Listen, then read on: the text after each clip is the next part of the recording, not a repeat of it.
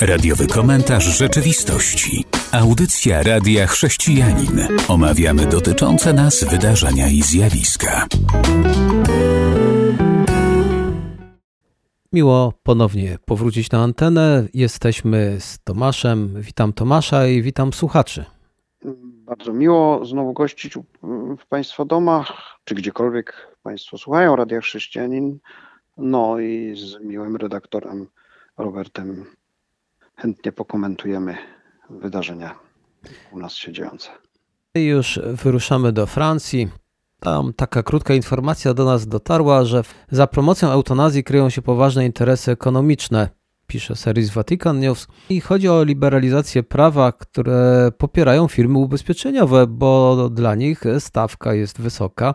Okazuje się, że utrzymanie człowieka, a doprowadzenie do eutanazji, no to jednak tu przeliczają na pieniądze i wynika z tego, że jednak akceptują firmy ubezpieczeniowe eutanazję, bo to ich mniej kosztuje.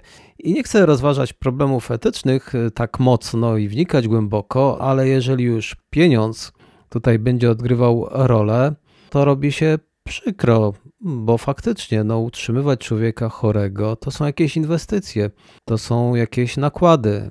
A jeżeli się go przekona do eutanazji, no to już człowiek, który jest nieproduktywny, no bo nie pracuje, nie zarabia, więc nie generuje zysków, a tylko pobiera jakieś e, zasiłki albo tak zwany ZUS, to może faktycznie lepiej, aby sobie poszedł.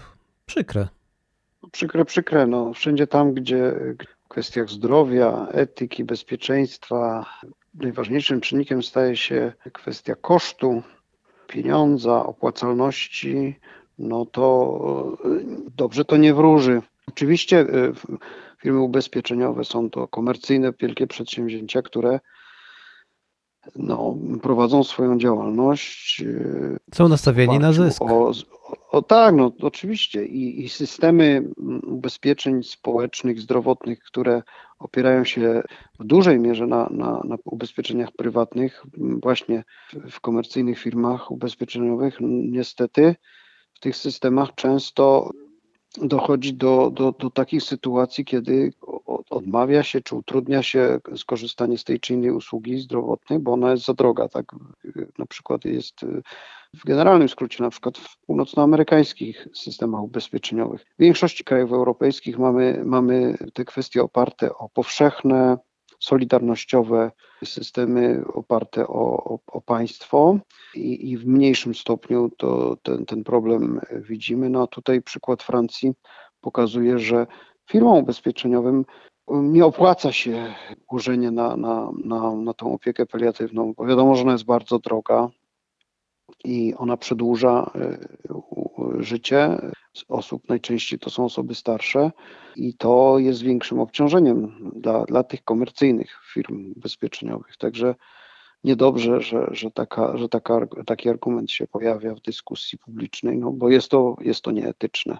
W Polsce dobrze, że mamy to, co mamy, także doceniajmy, ale jest też w Polsce prywatna firma i znam osobę, która korzystała z usług takiej prywatnej firmy, ale po przekroczeniu pewnego to wieku firma powiedziała, a teraz już nie przedłużymy z panią umowy. Pani przekroczyła pewien wiek i nam się nie opłaca już płacić za pani leczenie. To a propos prywatnych firm, także cieszmy się, że mamy też taką możliwość, jaką mamy. A teraz y, przenieśmy się na chwilę do Watykanu. Papież powiedział: To, jak traktujemy kobiety, ujawnia nasz stopień człowieczeństwa. Zabrzmiało mi to całkiem sympatycznie, szczególnie w kontekście kazania, które nie tak dawno było wygłoszone w naszym kościele. Chodzi o pewną to kobietę, dokładnie Le, która była traktowana bardzo marginalnie. Przecież jej małżonek tak naprawdę chciał inną i ona była sprowadzona do przedmiotu. Ona bardzo chciała miłości swego męża, myślała, że jak będą dzieci, to i mąż się nią zainteresuje. Więc ten e, problem towarzyszy nam przez wieki, że te kobiety nie są tak doceniane, a przecież Pan Bóg stworzył, i to wyraźnie czytamy, mężczyznę i kobietę. Więc mam nadzieję, że te słowa jakoś zabrzmią i wielu ludzi skomentuje, przejmą się. To tak od siebie chciałem dodać. No, dobrze, że, że padają takie słowa z ust zwierzchnika Kościoła, który w chrześcijaństwie należy do jednego z największych obrońców modelu, kulturowego modelu patriarchalnego. No z tym, z tym, z tą kulturą patriarchatów wszyscy się mierzymy i różne są efekty tego, no ale w, w środowiskach protestanckich najwcześniej to dowartościowanie kobiet nastąpiło, jeżeli patrzymy na, na chrześcijaństwo w całości. Oczywiście są różne środowiska, bardziej lub mniej zainteresowane e, równouprawnieniem, no ale jednak w, w tym kontekście Kościół katolicki ma chyba na sumieniu najwięcej. Także miejmy nadzieję, że, że słowa zwierzchnika tego Kościoła przełożą się na jakieś bardziej namacalne, praktyczne efekty tego. No, ale zawsze radzę bić, zaczynać się bić we własne piersi, nie cudze, więc patrzmy, czy w naszych środow własnych środowiskach wszyscy są równi i wszyscy są tak samo podmiotowo, a nie przedmiotowo traktowani w różnych obszarach życia, także życia religijnego. Tu patrzymy na środowiska chrześcijańskie, ale przecież możemy też tak na koniec tylko wspomnieć o środowiskach innych y, religii i na przykład islam, czy też inne. Tam nadal jest to, co by tutaj nie mówić, no nie wiem jak ode... Tak, tak, kobiety są bardziej uprzedmiotowione w, no właśnie. w islamie czy w innych religiach, no ale to chrześcijanie są wezwani do tego, by być światłością świata, więc zaczynajmy od siebie by to światło było dobrze widziane i było autentyczne, prawdziwe, nie, nie sztuczne, nie udawane. I teraz już zapraszam na przerwę muzyczną, po której oczywiście powracamy i będziemy kontynuować. Ale zanim wysłuchamy utworu muzycznego, to zachęcam słuchaczy do nadsyłania linków do wiadomości, o których warto byłoby w tej to audycji powiedzieć. A teraz chcielibyśmy nawiązać do wojny w strefie gazy. Podczas gdy tam trwają walki, to alianse ewangelikalne na świecie, jak się dowiadujemy, wzywają do zawieszenia broni. Również potępiają śmierć cywilów. Takie listy już są wystosowane, takie listy są wysyłane. W jednym z oświadczeń czytamy, że wzywamy do deeskalacji i zaprzestania działań wojennych między Izraelem a różnymi formacjami palestyńskimi i ich zwolennikami, w tym Hamasem. Czytamy również potępiamy ataki Hamasu na ludność cywilną, akty agresji Hamasu i największe zabójstwa żydowskiej ludności cywilnej, ale też zaznaczają, że zauważamy, że Izrael ścigający Hamas spowodował więcej ofiar śmiertelnych wśród cywilów w Palestynie. Tak więc dodają, że potępiamy dalszą śmierć palestyńskich cywilów. To chrześcijanie dosyć szybko, jeśli chodzi o, te alianse ewangelikalne, się odezwały. Ale od razu chcę powiedzieć, że są też środowiska, są też kościoły, które mają inne zdanie, wręcz zagrzewają chyba tymi słowami innych chrześcijan do walki po jednej stronie, w tym wypadku po stronie Izraela. I tutaj Niestety są to również konkretne nazwiska, których już nie będę przytaczał. No ale cieszy mnie, że a cieszy mnie, że alianse ewangelikalne się odezwały. W Polsce też mamy alians ewangelikalny. On w Polsce nosi nazwę Alians Ewangeliczny. Dobrze, że, że taki głos wzywający do zawieszenia broni, do, do pokoju, głos, który Y, no, piętnuje y, zbrodnie po obydwu stronach konfliktu, y, wychodzi ze środowisk ewangelikalnych, bo historycznie rzecz biorąc, ewangelikalizm, szczególnie w, w, tych, w tych krajach protestanckich, a zwłaszcza w północnej Ameryce, dość bezwarunkowo wspierał tak powstanie państwa Izrael, jak i, jak jego politykę, szczególnie środowiska bardziej konserwatywne i te politycznie bardziej prawicowo zorientowane, co też zresztą widać w niektórych głosach pochodzących właśnie z, z, tej, z tego fragmentu ewangelikalizmu amerykańskiego.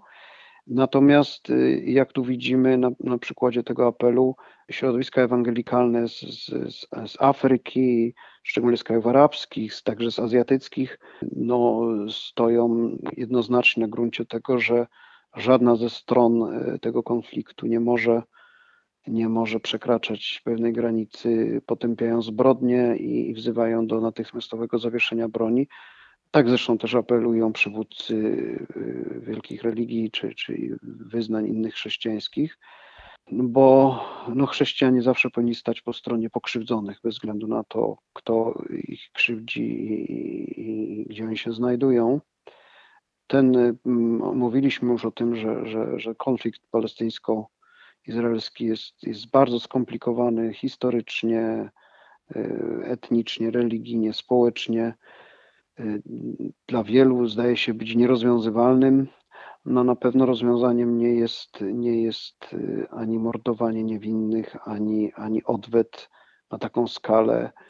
I tutaj wspólnota międzynarodowa i także autorytety religijne powinny zrobić wszystko, żeby, żeby jak najszybciej zakończyło się mordowanie ludzi, a, a winni bo, y, powinni być wskazani i skazani i na pewno trzeba ograniczać, wręcz zwalczać terroryzm, e, ale nie można też pozwalać sobie na terroryzm mm, zorganizowany państwowy, bo, bo, bo niektóre działania e, obecnych władz Izraela mają takie znamiona. Trzeba pamiętać, że pośród ponad 10 tysięcy ofiar po stronie palestyńskiej w ciągu tych kilku tygodni zginęło około 4 tysięcy dzieci. Dzieci nigdy nie są winne. Y, więc, więc każdy głos i każde wyzwanie, każda refleksja w, w stronę y, bezwarunkowego pokoju, bezwarunkowego zaprzestania bezsensownej śmierci y, jest, jest skazany. Natomiast wspólnota międzynarodowa musi wykorzystać wszystkie możliwe środki, żeby, żeby no, żadnych ataków terrorystycznych nie tolerować i, i rozbroić tą, tą straszliwą bombę bliskowschodnią, co nie jest łatwe, jak wiemy już od wielu, wielu lat. Tak, jest to problem, który istnieje od kilkudziesięciu lat. Pamiętajmy o modlitwie, to na pewno każdy z nas może zrobić. A teraz, jak już mowa o modlitwie, to może o czytaniu Biblii. Okazuje się, jak napisał szwedzki teolog Haldorf, najlepsza Biblia to ta, którą otwieramy i czytamy. Ale czy jest to wersja papierowa czy cyfrowa? No i badania właśnie jego pokazują, że czytanie wersji papierowej ma głębszy wpływ niż ten na przykład ze smartfona. No kto by pomyślał, że takie badania zostaną przeprowadzone, ale jeżeli już, no to dzielę się tym. Ale podoba mi się też zdanie, że najlepsza Biblia to ta, którą otwieramy i czytamy. Ja bym jeszcze dodał i rozumiemy. No właśnie, bo, bo ważne jest, byśmy czytali ze zrozumieniem. Te badania dotyczą nie tylko Biblii, ale w ogóle czytelnictwa i co ciekawe, także y, pisania. To bardzo dobrze, że mamy y, tak, taki postęp technologiczny, że możemy tak łatwy sposób i praktycznie wszędzie korzystać z treści y, kulturalnych, w tym momencie też i religijnych, poprzez aplikacje, e, dostęp do, do elektronicznych e, form przekazu. Nie jesteśmy ograniczeni ani, ani czasem, ani, ani, ani miejscem. Tak samo możemy wiadomości pisać, wysyłać w bardzo prosty sposób, szybko się komunikować. Tylko jak się okazuje, i to są badania prowadzone na, na całym świecie w różnych kulturach, zarówno pisanie, jak i czytanie w formie elektronicznej E, niesie ze sobą też pewnego rodzaju ograniczenia. Otóż lepiej rozwija się mózg człowieka i lepiej funkcjonuje, kiedy człowiek bierze do ręki pióro, długopis, ołówek i, i pisze na, na papierze, niż jeżeli to robi na klawiaturze. Proszę tego źle nie zrozumieć, nie, nie, nie mamy zaprzestać pisania na komputerze. No i tak samo, jeżeli odczytamy teksty e, w tradycyjnej formie, wydrukowane na papierze, napisane odręcznie czy wydrukowane, to przyswajalność tych tekstów jest o wiele skuteczniejsza, choć pewnie powolniejsza i ograniczona, to prawda, przestrzennie, niż gdy mamy to, gdy robimy to w formie właśnie cyfrowej, elektronicznej. No i tu mamy kłopot, bo, bo, bo przecież nie, nie chcemy zawracać kijem Wisły. Trzeba się cieszyć z rozwoju technologii, wykorzystywać ten, tą dostępność. Natomiast to jest też fakt, który trzeba brać pod uwagę, że, że ta, ta, to zrozumienie tekstów czytanych elektronicznie jest trochę, trochę słabsze, trochę gorsze i to, to udowadniają badania. Więc na Boga nie, nie odkładajmy do lamusa drukowanych książek, drukowanych Biblii. Nie zapominajmy o możliwości zapisywania na kartkach różnych naszych refleksji, uwag Y, równolegle korzystając y, z, z, naszych komputerów, smartfonów, no bo to jednak ułatwia życie. Także, y, także najważniejsze, żebyśmy w ogóle czytali i pisali, ale zawsze sami siebie sprawdzajmy, czy, czy dobrze zrozumieliśmy to, co przeczytaliśmy w tej czy innej formie. No i to też jest ważne, żebyśmy byśmy odnosili się do innych, żebyśmy nie zaniedbywali relacji międzyludzkich, bo, bo w nich też będziemy mogli sprawdzać, czy przyswajane teksty dobrze wchodzą nam do głowy i, i czy je właściwie rozumiemy. Tutaj dodam, że w Szwecji pisze nasz tutaj teolog Haldorf, redaktorzy największych gazet napisali wspólny apel, aby było więcej drukowanych książek, bibliotek i aby wspierać czytelnictwo w szkołach. A przy okazji też czytam, że w Wielkiej Brytanii jedna z organizacji ostrzega, że ponad połowa ludzi w tym kraju twierdzi, że nie lubi czytać w wolnym czasie. To jednak e, w Anglii się może okazać, e, że naród przestanie się rozwijać, bo to jednak czytanie to sprawia. A kolejna informacja, w roku 1949, jeśli chodzi o Szwedów, to regularnie Biblię czytało 16%, a w roku 1970 już tylko 10% a ankieta z 2016 roku pokazuje, że 7% czyta y, Biblię, 7% miesięcznie, a 2% codziennie. Czyli w niektórych rejonach czytelnictwo Biblii rzeczywiście wzrasta, ale są kraje, w których jakby nie było, to już nie chcą czytać, ale to pewnie za sprawą sekularyzacji tych społeczeństw, bo gdyby taką ankietę robić w niektórych krajach afrykańskich, to tam byłoby pewnie wręcz odwrotnie daleko nie szukać. Pewnie w Polsce byśmy się zdziwili, jeśli chodzi o czytelnictwo Biblii, znajomości i treści. Jeżeli, jeżeli tylko co trzeci Polak sięga rocznie po jedną książkę, wliczając to podręczniki, u naszych południowych sąsiadów biją na alarm, bo czytelnictwo spadło z 78% e, obywateli czytających e, jedną książkę rocznie na 73% no, gdzie jesteśmy my, a gdzie są Szwedzi, Czesi, a e, jeszcze, jeszcze lepiej od, od Czechów czytają e, Francuzi, czy właśnie Skandynawowie. E, także strach pomyśleć, co jest u nas i, i generalnie rzecz biorąc należy wszystkich zachęcać do czytania. Przede wszystkim oczywiście Słowa Bożego, ale, ale czytania czegokolwiek, bo każdy człowiek czytający otwiera swój, swój umysł, swoją wyobraźnię, wzbogaca swoje życie i dowiaduje się rzeczy, których by się nie dowiedział, nie czytając. Także tak czy owak, nawet na tych elektronicznych formach przekazu, czytajmy, konsumujmy to, to co ktoś zapisał, dobra kulturowe, no a przede wszystkim zachęcajmy do, do czytania Słowa Bożego, które znajdujemy w Piśmie Świętym. Dla, dla pocieszenia powiem, że wedle ostatnich badań w Niemczech rośnie sprzedaż Biblii. Także w tych najnowocześniejszych społeczeństwach najbardziej rozwiniętych cywilizacyjnie nie jest tak źle z czytelnictwem. Gońmy te społeczeństwa, do, idźmy ich śladem. I dzisiaj kończymy już wspomnianą wiadomością, zachęcając wszystkich do tego, aby sięgać po Biblię, nie tylko czytać, ale czytać i rozumieć. Ale nie tylko czytać i rozumieć, wręcz czytać, rozumieć i wcielać w życie. Dziękuję serdecznie za uwagę. Do usłyszenia. Dziękujemy serdecznie, do usłyszenia. Piękna puenta, Robercie. Był to radiowy komentarz rzeczywistości.